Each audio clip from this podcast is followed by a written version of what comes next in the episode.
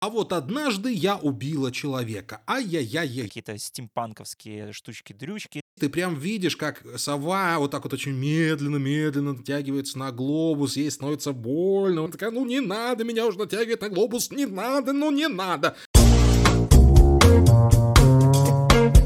Прослушка.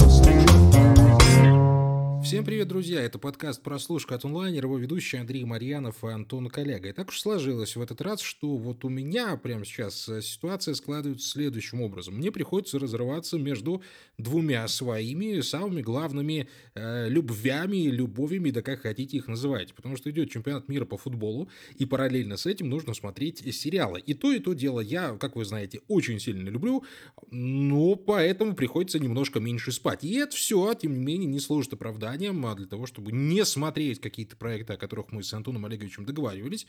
И в этот раз, собственно, именно так и произошло, потому что договорились мы в прошлый раз посмотреть а, сериал под названием 1899, который маркировался как, знаете, вот это вот наше любимое от создателей сериала «Тьма», который несколько лет, ну какие несколько лет назад, буквально пару лет назад а, громыхал в определенных кругах людей, которых занимают вот такие вот сериалы с большим количеством головолом, съемок э, с большим количеством вот этих вот сюжетных поворотов, временных линий, какой-то мистики, тайны, всего такого прочего.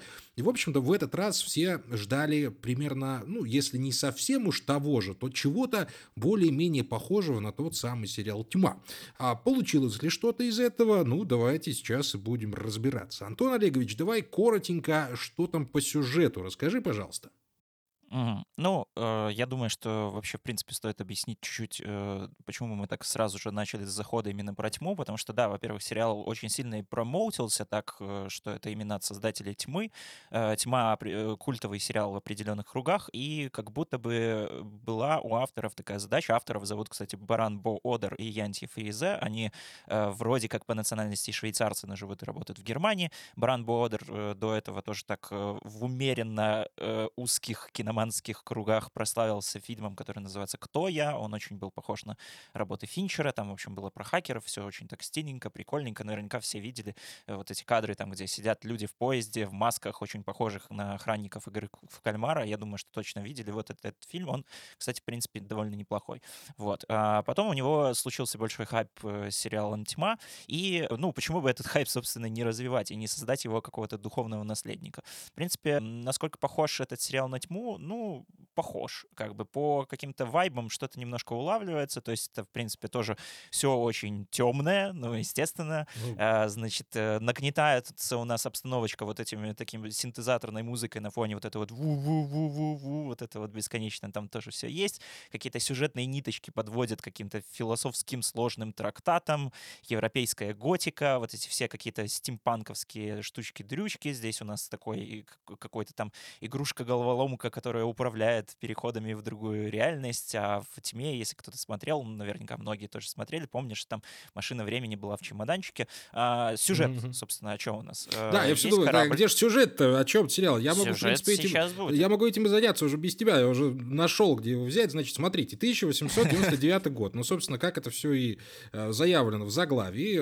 морское путешествие, едет, едет э, кораблик под парусами, ну, конечно, не под парусами, едет большой, знаете, лайнер, вроде Титаника, едет из Европы в Нью-Йорк под, ну, под названием Цербер, и вдруг на своем пути он обнаруживает недавно пропавший корабль под названием Прометей. Привет Ридли Скотту, конечно же. Капитан этого корабля решает все-таки проверить, а что же там такое на корабле творится.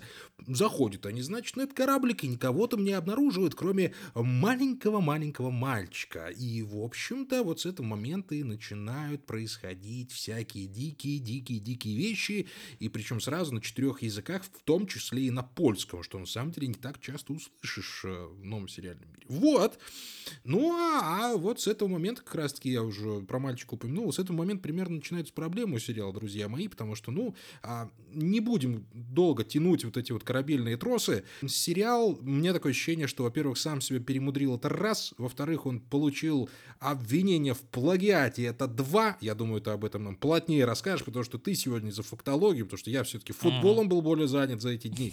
А, ну и третье, у меня такое ощущение, что создавать сериалы а-ля «Сделаем как в тьме», ну, это как-то немножко странно, а то и неуважительно к зрителю. Вот такие вот у меня вот первые мысли на этот счет в принципе, тут как бы ничего удивительного, ну, то есть, понятно, желание авторов продолжать какой-то свой, значит, авторский почерк развивать. Всем хочется стать, не знаю, вторым, если не Райаном Мерфи, то, ну, хотя бы там Ником Пиццалата, к которому, вот, чтобы ты включал сериал, и такой, ой, это сделал вот этот чувак, явно есть какие-то амбиции в этом, но, э, да, здесь как будто бы даже не очень понятно, то ли перемудрили, то ли недомудрили, потому что сложилось такое ощущение, что Баран Бодер и Антифризе слишком сильно в себя поверили после тьмы, после того, как они, значит, э, сумели вот с этой всей монструозной конструкцией, где там десятки персонажей, которые приходятся одному другому родственниками, там кто-то в параллельной вселенной, параллельной временной линии, э, та же самая версия, они вот как бы почувствовали, что они с этим справились, и э, подумали, что они справятся и с просто десятками персонажей, которые не относятся к друг другу никак. Ну, не получилось. Как бы получилось то, что, значит, у них, кроме того, что вот у нас заявлено еще один такой вот ход-тейк, который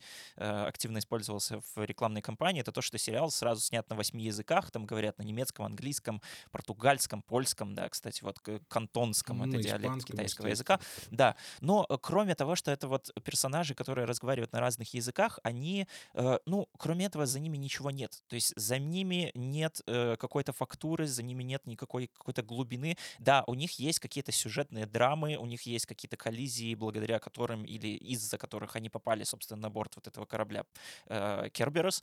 Э, но э, вот тут-то и проблема тоже большая возникает, что все, что нам рассказывает э, про персонажей сериала 1899, оно как будто бы находится за кадром этого сериала. То есть вот у нас есть персонажи, у нас есть какие-то драмы, которые где-то там произошли, но что они делают в кадре, вообще никак не соотносится с тем, что у них там случалось как-то в прошлом и с какими-то чертами характера, которыми как бы пытаются по ходу дела наделять. А вот здесь можно тоже там сказать, что что, ну, как бы «Тьма» у нас тоже был такой сериал немного ни о чем, это вещь какая-то сама в себе и все такое, но вот именно что эм, «Тьма» как раз-таки была вещью самой в себе, это правда, и в этом ее было преимущество. А здесь сериал 1899, он как будто бы сам себе, и в то же время он где-то отстранен от зрителя. Вот у меня часто вот возникало ощущение во время просмотра, что как будто бы это, знаешь, что-то вот где-то происходит в стороне, какая-то все время вот сериал э, как-то дистанцируется, они там что-то что-то разбираются. Сейчас начнется, сейчас, сейчас, вот сейчас, сейчас начнется. А, вот,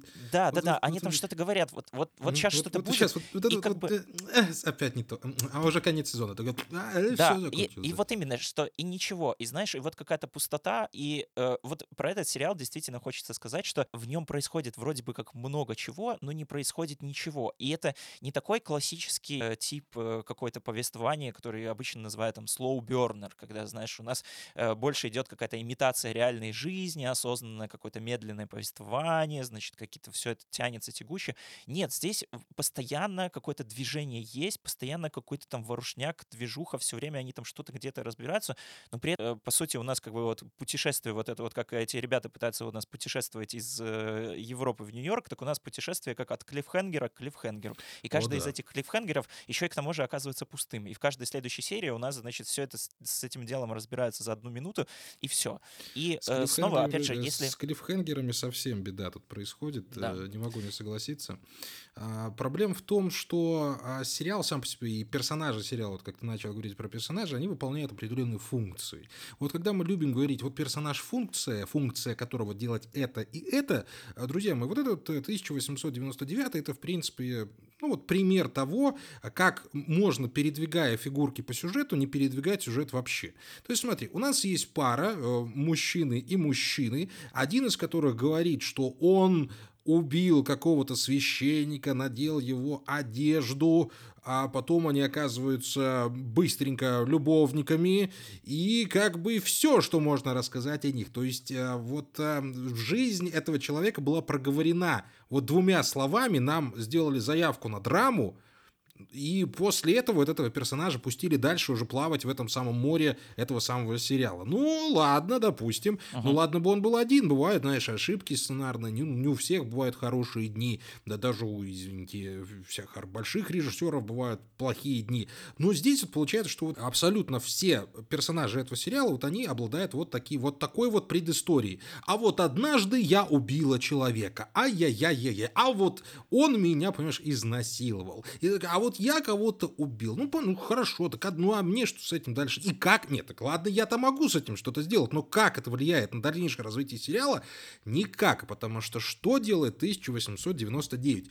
Он, как ты правильно сказал, он двигается от клиффхенгера к клиффхенгеру, и вот туда уже пытается в самый конец, чтобы в самом конце уже дать нам прям супер, мега какой-то вот прорыв в нашем сознании. Но Давай так поговорим, Антон Олегович. А, любой фильм, любая история, она как бы стремится к концу, она стремится к завершению. Мы не можем сказать, что вот в этом сериале, там, в любом сериале, в «Докторе Хаусе» было по-другому. Нет.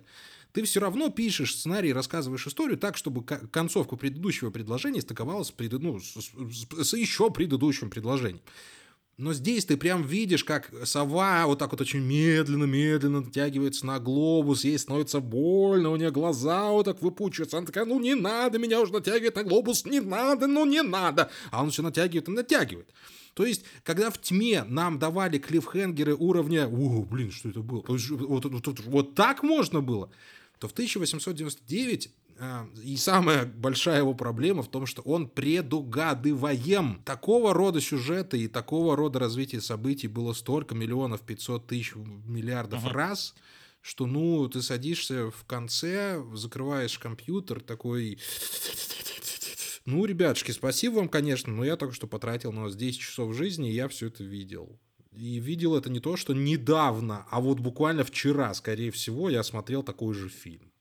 Тут я бы даже сказал не то, что предугадываемый, там и угадывать-то ничего не нужно. Нам, ну, собственно, да. показывают, и показывают в этих как раз-таки самых клиффхенгерах. И снова вот к этим злосчастным клиффхен... клиффхенгеров, клиффхенгерах, господи, я выговорю это все-таки или нет, стоит все-таки к ним вернуться, вот к этим неожиданным концовкам.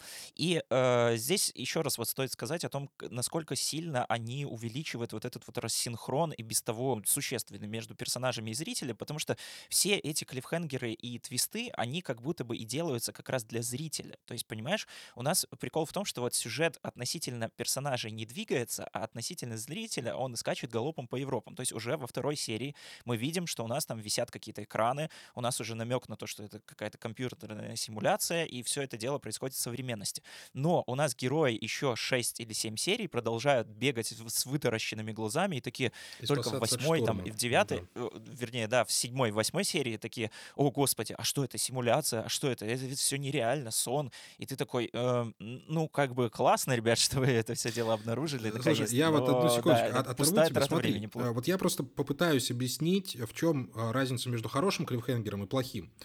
Э, хороший клиффхенгер — у нас сегодня проблемы с тобой с этим словом, да, но неважно, немножко подустали. А хороший клиффхенгер подразумевает под собой э, сразу несколько вариантов развития событий. Вот в чем проблема. То есть ты, тебе, тебе дают информацию, вот этим вот заканчивается серия, и ты начинаешь, у тебя голова начинает думать, так, а что же будет дальше? Может так, может вот так, а может быть вот это. У тебя появляется какой-то процесс предугадывания, ты предвкушаешь. Здесь же, действительно, в 1899 у тебя, в принципе, один вариант. Ты уже знаешь, что там будет дальше. Именно поэтому тебе неинтересно. интересно тебе не интересно дальше, потому что ты знаешь, что вот это закончится даже если не каким-то вот сюжетным ходом, который ты предугадал, а уже, ну, чем-то там. Uh-huh. То есть, ну, нет, нет вот вовлечения в это все, оно отсутствует. Я вот даже хотел его позащищать там серии до шестой, но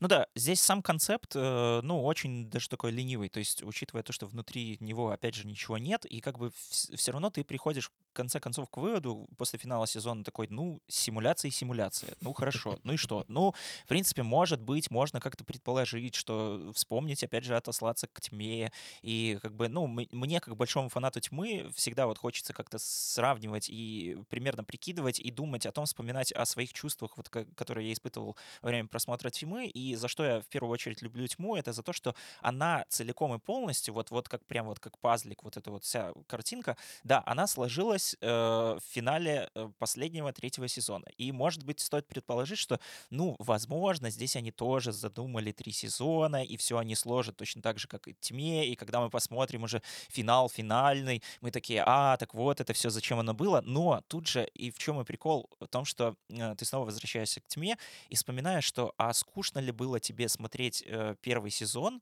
как просто самостоятельную да, историю, чтобы, не зная, что будет дальше. Третьего, да. Нет. И э, вот прикол еще в том, что в Тьме вот э, Одер и Фризе, они как раз-таки очень четко очертили себе рамки. Э, и очертили рамки не только всего сериала, вот всей вот этой вот конструкции, которую они придумали в трех сезонах, а очертили рамки каждого слоя, каждого отдельного сезона и каждой отдельной сюжетной ветки, в которой тебе находиться и следить за ней интересно. И то есть э, нас Тьма никогда не заставляла думать наперед. Ты смотрел первый сезон, и ты никогда не думал, а может быть вот эту вот деталь они там раскроют где-то там в третьем, и нужно просто подождать. Нет, ты такой, э, вот эта вот деталь, мне интересно, что с ней произойдет сейчас, и э, ты примерно постепенно и узнавал, что с ней все-таки происходит и в первом сезоне. А потом уже, когда ты смотрел там третий, ты вспоминал, а, так вот, там было еще так, но у тебя никогда не было мысли о том, что где-то, значит, за кадром что-то там произойдет. И на самом деле, ну да, опять же, тоже про тьму можно было сказать, что это все там по итогу у нас обернулось, сори за спойлеры, если вдруг кто-то не смотрел тьму, но все-таки сериал уже довольно старый. Все-таки обернулось у нас э, сном собаки, да, и как бы по факту это тоже была какая-то, ну, можно сказать, бессмысленная симуляция, но все-таки, если вот просто вот проследить от э, завязки компания подростков в мрачном немецком городке и с атмосферкой а очень странные дела идет искать закладки до того, что это все противостояние Адама и Евы, где один хочет уничтожить мир, а другая сохранить все это в рамках остаточной вспышки воспоминаний. И, и все это из-за того, что чуть э, там с, часовщик, который, у которого сын чуть не погиб, и он создал машину времени для того, чтобы все это дело вернуть. Я, да. да, то есть это все проходит дофигища времени. И э, вот это вот, э, раз, как там все это вот разорвалось, эта ткань событий, как это все сопоставилось, это все, ну, миллиард каких-то хитросплетений. И от этого финал тьмы, он как бы был еще более трагичный, болезненный, пробирающий, когда ты понимаешь, что вот э, существование всех вот этих вот персонажей, оно нужно было просто вот для вот этого вот финального момента, вот этой вот вспышки, вот этого вот одного спасения, но они и сами по себе были интересны. То есть нас заставили полюбить этих персонажей. То есть ты их, э, в них влюбился, ты с ними сжился, и потом такой, вау, так вот, вот в чем цель была их жизни. Здесь ты с ними не сживаешься. И даже если там это все окажется там еще какая-то трех-четырехслойная симуляция, и вот этот космический корабль, он тоже окажется симуляцией, ну все, все, уже упустили момент. То есть на первом слое они порвались. Все, уже как бы дальше неинтересно. Ну да, и на первом слое... Дальше все равно. Не хочется просто загадывать. Я предлагаю тебе приготовить лекцию про сериал «Тьма», потому что недостойно, недостойно такое знание одного простого подкаста, Антон Олегович. Не считаю, так? А, да, действительно, все немножко споткнулось уже, знаешь, даже на уровне какого-то злодея, который оказался не злодеем, главный герой, который оказался не главным героем, и затравки Ну да, они то, все оказались просто как NPC из игры, и как бы за этим больше ничего и не стоит. Ладно, и каких-то... Опять же, а, с технической точки зрения, даже если бы это было хорошо исполнено, то, ну, я не знаю, привлекло бы это настолько сильное внимание или нет. И знаешь, что всегда показатель того, хорошо сериал зашел или нет, вот говорят на нем или нет. А, я прочитал просто 2-3 где-то что-то ну, в специализированных там пабликах, которые сказали, ну, типа, да, ну, типа, нет. А кому-то ну, немножко проплатили, чтобы пропиарили этот сериал. Это тоже нормально, это, ну, никуда от этого не денешься. Но в сухом остатке мы остаемся действительно с такой очень дорогой пустышкой. И я очень надеюсь, что, собственно, на нее больше не будут тратить денег. Потому что, ну, бывают плохие эксперименты. Опять же, мы знаем создателей этого сериала. Они сделали прекрасную тему. В этот раз не получилось, но хорошо, едем дальше. Но а, проблем-то еще только начинаются опять же, с этим сериалом, и мы должны с тобой поговорить, собственно, про момент плагиата, про то, что uh-huh. бразильская художница, еще молодая, обвинила создателей сериала в откровенном таки плагиате. Она показала раскадровки своего комикса, а, который, ну, не то чтобы вышел в печать, но она раздавала его там представителям индустрии, ездила в Европу. Он, он а, даже не теоретически, он, скорее всего, где-то вот оттуда и оказался в руках у создателей этого проекта, а, ну, в котором действительно просто, ну, беглым взглядом посмотрев на который, можно, в общем-то, и сказать, что да, скорее всего, это uh-huh. содранная история. Там и треугольники в глазах, там и пирамиды, там и корабль, там и второй корабль, там и еще 15 кораблей. В общем, все. И космос в конце там тоже есть. И вот тут у меня возникает вопрос, так а дальше что они будут делать? Вот они будут регулировать как-то, привлекать ее как соавтора сценария или, ну, оставят уже Ну, вообще, конечно, сложно судить об этом конфликте как-то со стороны, во-первых, даже не читав комикс, потому что, да, по раскадровкам это все действительно похоже, но на самом деле мало ли что ли в других произведениях кораблей, треугольников. Слушай, нет, ну должна быть ну, комбинация. Корабль, есть, корабль я... треугольник космоса, это должно mm-hmm. быть где-то в одном месте. То есть два из трех хотя бы бы. Но не три из трех, чувак. Ну нет. Ну, Это всегда, ну, всегда, всегда, да, можно да, сказать, что но, «Аватар» тоже, тоже видишь... плагиат, типа. Ну да, из Покахонтас. Да, Кто же скрывает-то? Много, много какие малоизвестные авторы обвиняют каких-то более известных авторов в плагиате. В принципе, тут как будто бы, ну, эта история, конечно, довольно стрёмная и мутная, но вроде бы как она... Я не вижу, что она получает какого-то большого скандального развития, то есть фиг знает. Может быть, уже с ней урегулировали. Может быть, все таки все почитали этот комикс и такие, а, ну, там совсем не похоже. Вот. Может быть, э, действительно, ну, кто знает, может быть, ее они возьмутся авторы. Может быть, ну, просто э, эта выставка, в которой она участвовала со своим комиксом, была там в году каком-то 2015-2016, черт его знает, может, Баран Буодер где-то такой э, проходил мимо, бросил взгляд на обложку, где-то там отложил свои чертоги разума, а потом у него всплыл вот этот треугольник корабль. Ну, в общем-то, я не знаю, я только могу сейчас э, думать о том, что если они действительно содрали полностью весь сюжет, допустим, и образы из этого комикса, ну что ж, можно э, посочувствовать, что, видимо, у бразильской авторки тоже получился не очень хороший комикс. Ну, да, комикс был тоже так себе, извините, пожалуйста. Слушай, да. я э, очень хочу тебя об одной вещи спросить, потому что, опять же, у тебя было немножко больше времени из-за того, что ты не смотришь футбол, как я. А ты посмотрел да. документальный фильм про съемки сериала 1899, и я бы очень хотел рассказать, что там вообще по атмосфере происходило, потому что, насколько я понял, там и на съемочной-то площадке все было не так уж радужно, как э, нам хотят это продать, по крайней мере. Было там такое, скажи, пожалуйста? Да, у меня было на целых 50 минут больше.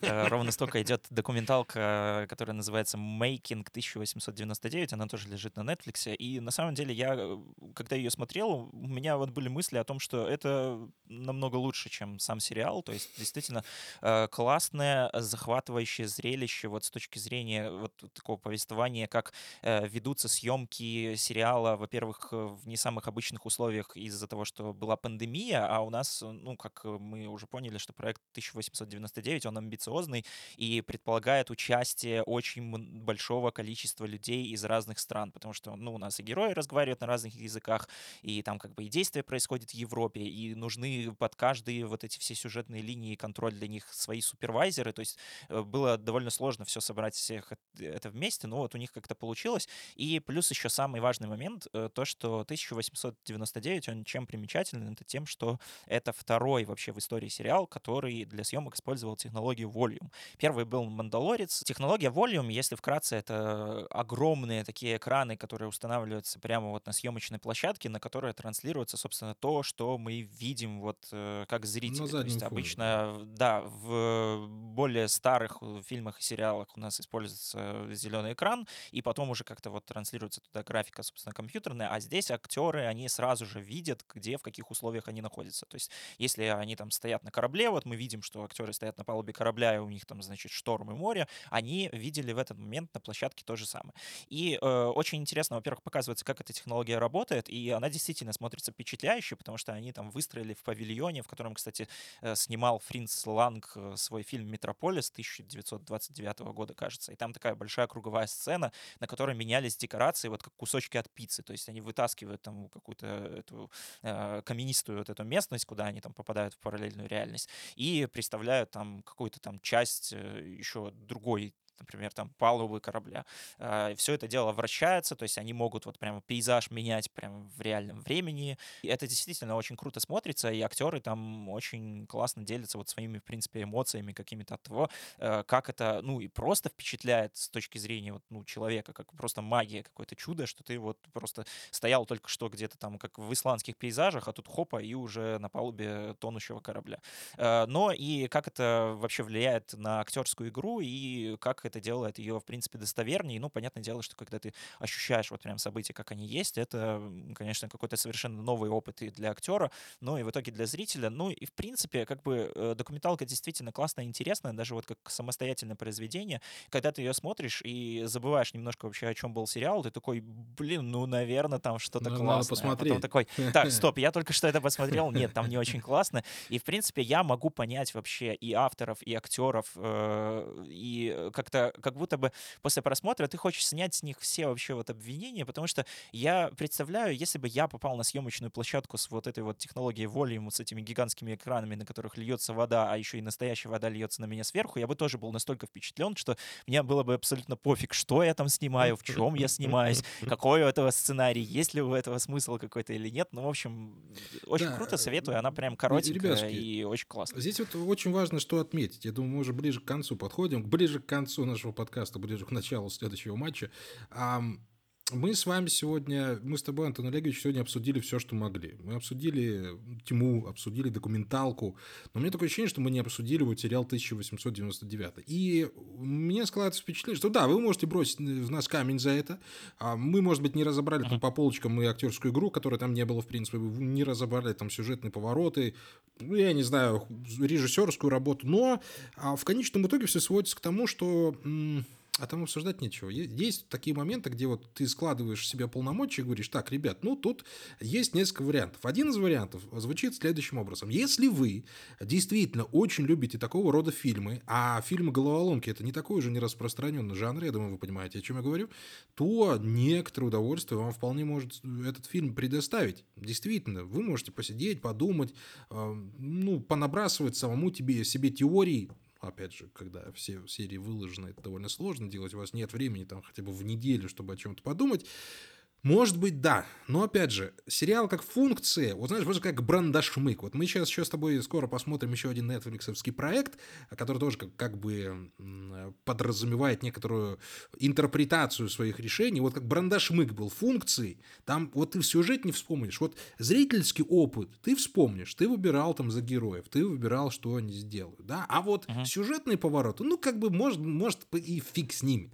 Вот 1899 это примерно то же самое, ребятушки. Если аттракциона, а есть антиаттракционы. Вот как раз-таки этот сериал к ним относится. То есть он ага. вас будет вести за ручку от пункта А в пункт Б, немножко проходя там некоторые повороты, но в конце концов вы, скорее всего, получите легкое разочарование, вполне возможно. То есть это не да, та загадка, которую хотелось бы разгадывать. В... Вот долго. Да, в Брандашмыге хотя бы был какой-то троллинг вообще, в принципе, да, над вот этой да. вот идеей какого-то изменения сюжета зрителям и интерактивности. Здесь же нет ничего. Это просто э, какой-то вот глубоко вторичный сериал, который пока только, возможно, намекает на то, что он придет к чему-то большему и интересному, но это будет в будущем. Мы как бы, ну, пока не обладаем никакими там экстрасенсорными способностями и не видим никаких видений, поэтому мы, ну, судим о том, что есть. То, что есть сейчас, это, ну, просто вот как-то максимально тухло, пресно, странно и неинтересно. В этом нет тоже никаких, зада... нет никаких загадок, э, нет никаких желаний это разгадывать, потому что, ну, все приводит приводит в итоге к тому, что это ну, просто симуляция, и все.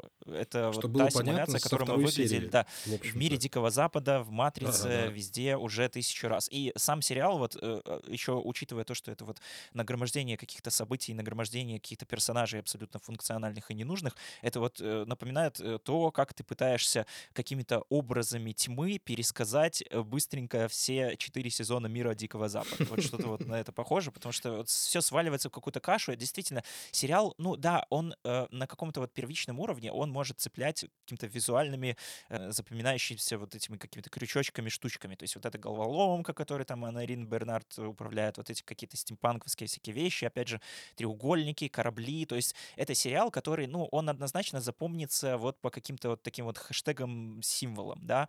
Но кроме этого в нем, в принципе, нет ничего. И нам, знаешь, даже не дали э, какой-то интересной истории за пределами вот этого фантастического mm-hmm. концепта о том, что это симуляция. То есть у нас не было какой-то а истории, которая... То есть мы да. смотрим э, э, сериал 1899, у нас есть иммигранты, которые на корабле, и там, знаешь, развивается какое-то повествование там про тяготы эмиграции, там какие-то отсылки mm-hmm. э, к актуальному миру, мы следим за судьбами, а потом э, такие бах, и это еще и симуляция. И такие, ого, то есть у нас была классная история про иммигрантов на корабле в историческом сеттинге, но это а оказалось симуляция, а что же там будет да, дальше?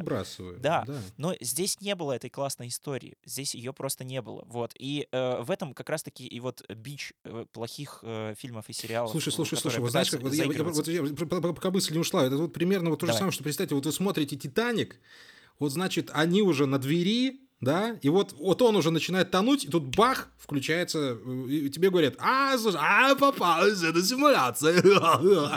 И вот там начинается да, вот... вот это было бы реально прикольно. То есть, если бы мы вот до конца досмотрели, не зная, что там произойдет, и нам сказали, а это была симуляция. И мы такие, What? Да, прикиньте, как бы, как бы мы все были рады, если yeah. Ди Каприо на самом деле не умер. Это же просто Потому что там было место для двоих на этой двери. Все знают это. Но здесь вот, видишь, э, нас сериал не заставляет поверить в эти события, э, которые находятся внутри симуляции. И при этом убеждает нас в том, что герои-то в них верят. То есть как бы они такие, ой, что это, это симуляция, а мы даже вот как-то и не подозревали. А ты такой думаешь, чувак, так я подозревал за тебя. И вот это вот опять снова вот происходит происходит этот рассинхрон, и хорошее произведение про симуляцию, оно должно э, заставить э, зрителя себя э, ассоциировать с персонажем и тоже, ну, как-то по каким-то косвенным, возможно, признакам того, что расползается реальность, ощущать, что что-то происходит не то, но не настолько прямо и не настолько в лоб, чтобы у тебя была еще возможность поперебирать, что это, это сон, или все сходят с ума, или я схожу с ума, или это я себя накрутил, или это вообще какие-то там загадки, которые нам под, пытаются подкидывать авторы, и это все на самом деле фальшивка фальшивка. То есть еще один вот такой фильм, который вот как раз-таки вспоминается в связи с этим, еще один плохой пример такой вот э, истории про симуляцию, это совершенно недавний фильм с Флоренс Пью и Гарри Стайлзом «Не волнуйся, дорогая», там, где тоже, значит, э, у нас был идиллический пригород 60-х, где мужья, которые не смогли реализоваться в реальном мире, держат своих жен и как бы создают им иллюзию, что у них такая вот, значит, хорошая семейная жизнь. Тоже, сори за спойлер, но это, это правда плохой фильм, его не супер стоит смотреть. И, в принципе, там тоже все понятно, вот буквально на второй минуте. То есть нам говорят, это не по-настоящему. А теперь жди два часа, когда мы, мы тебе это еще раз покажем. Чувак, это было не по-настоящему. Ну, хорошо, а ну, ладно. внутри этой истории это, кроме этого ничего нет. Но при этом еще раз уже мы там говорим о плохих примерах, надо при, привести и хороший, тоже не самый стандартный, и который в свое время немножко так поругивали. Это фильм, который называется в русском переводе «Море соблазна» с Мэтью МакКонахи. Там, если кто-то смотрел, помните, там Мэтью МакКонахи играет рыбака, и он там пытается поймать э, самого большого тунца в мире, что-то там, и при этом у него какие-то там проблемы с женой и сыном. И мы, в принципе, следим за и классной истории про то, как Мэтью МакКонахи ловит себе тунца, разбирается там с какими-то своими внутренними проблемами, а потом оказывается, что все у нас не так-то просто, и проблемы это не только внутренние, и семья там как-то замешана. Ну, я вот не смотрел и... фильм, поэтому да, раз уж, буду советовать. Не э, буду. Раз да. уж мы уже упоминаем его в этом контексте, то понятно, что где-то там симуляция должна быть, но где, я уже не буду говорить, потому что сама симуляция, сама задумка и сама причина, самое главное, по которой появилась эта симуляция, это, ну, действительно классный ход, э, не самый обычный, поэтому советую посмотреть «Море соблазна». Да, очень здоровский и, фильм. получается, что, ребятушки, советуем посмотреть все, кроме 1899. У нас так, такое бывает. Бывают плохие сериалы, бывают сериалы, о которых действительно не хочется говорить. И очень жалко, что вот при той технических, при тех технических возможностях, которые были при создании этого сериала, при том, что а, его создали действительно кайфанули во время съемок, но мы получили плохой продукт. Очень жаль. Я, я очень надеюсь, что это... Да, я очень надеюсь, что реже будет появляться такие проекты, а мы с вами будем смотреть что-нибудь хорошее. И есть у нас кое-что хорошее, это я точно хочу сказать. Да, ну, не только технических возможностей, потому что, ну, действительно, создатели 1899, они от этого не перестают быть в моих глазах э, талантливыми да людьми, нет, потому что все предыдущие работы мне действительно у Барана Бодера и его жены соавторки мне нравятся. Ну, бывает такое, ну, бывает Я, не получилось. Случается э, Мне очень обидно, мне очень обидно, да, лично, что 1899 стал, наверное, одним из самых главных сериальных разочарований года для меня, потому что я действительно его в какой-то момент очень сильно ждал. Ну, ладно, что уж там. Ничего бывает. поделаешь, да. Ребятушки, это был подкаст «Прослушка». Андрей Марьянов, Антон Коляга. Слушайте нас везде, обнимаем вас и любим. И на следующей неделе посмотрим что-нибудь хорошее. Это мы вам абсолютно точно обещаем. Все, пока. Да, как всегда, ищите нас на всех подкаст-платформах, подписывайтесь, ставьте звездочки, сердечки, оставляйте отзывы. И увидимся, услышимся на следующей неделе. Пока-пока.